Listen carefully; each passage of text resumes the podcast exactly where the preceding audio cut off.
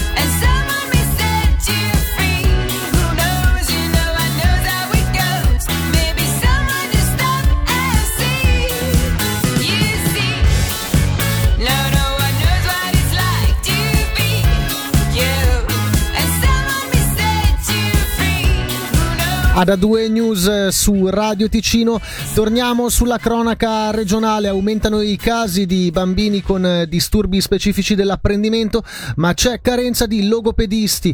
Con una mozione inoltrata al Consiglio di Stato, il deputato liberale radicale Aaron Piezzi e cofirmatari chiedono rapidi e puntuali interventi per far fronte a una problematica reale e diffusa capillarmente nel territorio cantonale.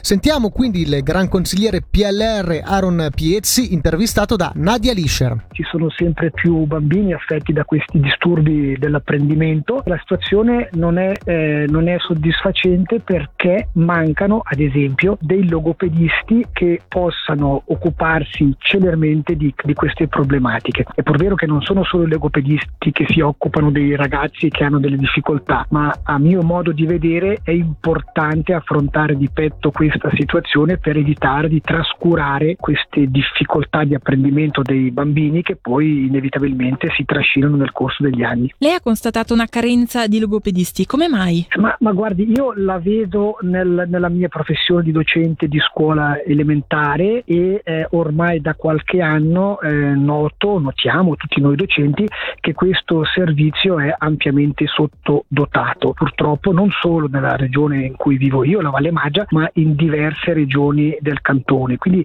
è assolutamente importante occuparsene celermente. La difficoltà è la formazione di questi logopedisti che non può avvenire in Ticino e avviene appunto in Svizzera interna, ma questo non crea diciamo, un incentivo nelle persone che vogliono fermarsi in questo senso e quindi eh, è essenziale che si possa trovare una nuova modalità per formare logopedisti e la mia mozione invita appunto il Consiglio di Stato a individuare altre altre modalità formative per incentivare naturalmente questa professione e aumentare il numero dei professionisti sviluppando delle, delle sinergie, delle collaborazioni con i nostri centri di, di formazione e con le università d'Oltralpe, magari sviluppando la formazione a distanza, eh, utilizzando quindi le nuove eh, tecnologie oppure anche abbinandola alla pratica professionale a tempo parziale.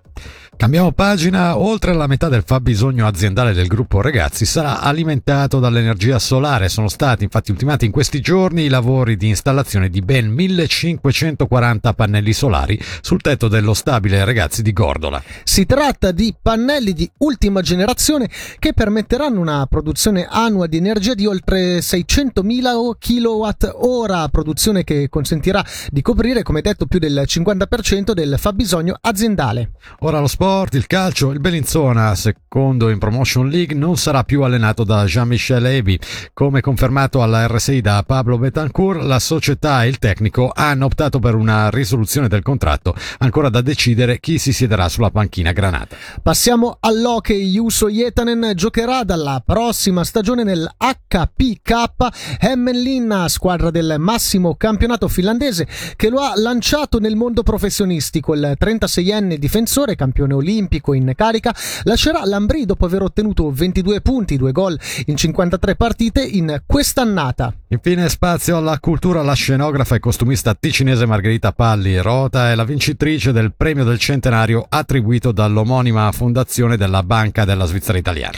Da decenni al centro delle scene europee, Margherita Palli Rota eh, riceve il premio 2022 non solo in riconoscimento del suo lavoro nell'ambito della scenografia e del costume, ma anche per il ruolo da lei svolto per rafforzare le relazioni, lo scambio culturale e la reciproca conoscenza tra la Svizzera e l'Italia. La cerimonia di conferimento del premio 2022 della Fondazione del Centenario si terrà venerdì 13 maggio alle EFG Bank di Lugano.